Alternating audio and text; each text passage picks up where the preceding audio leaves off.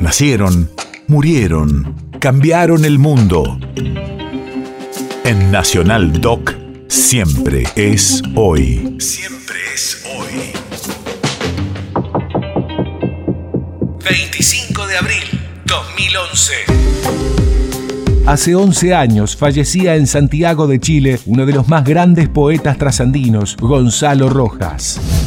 Radio de la memoria. Inclasificable dentro de la literatura de su país por la fragmentación y riqueza de su obra, se ha destacado siempre la fuerza de su expresión temperamental, especialmente sonora y rítmica, en la que las palabras van adquiriendo distintos sentidos con el devenir de cada verso. Jugando a los esdrújulos.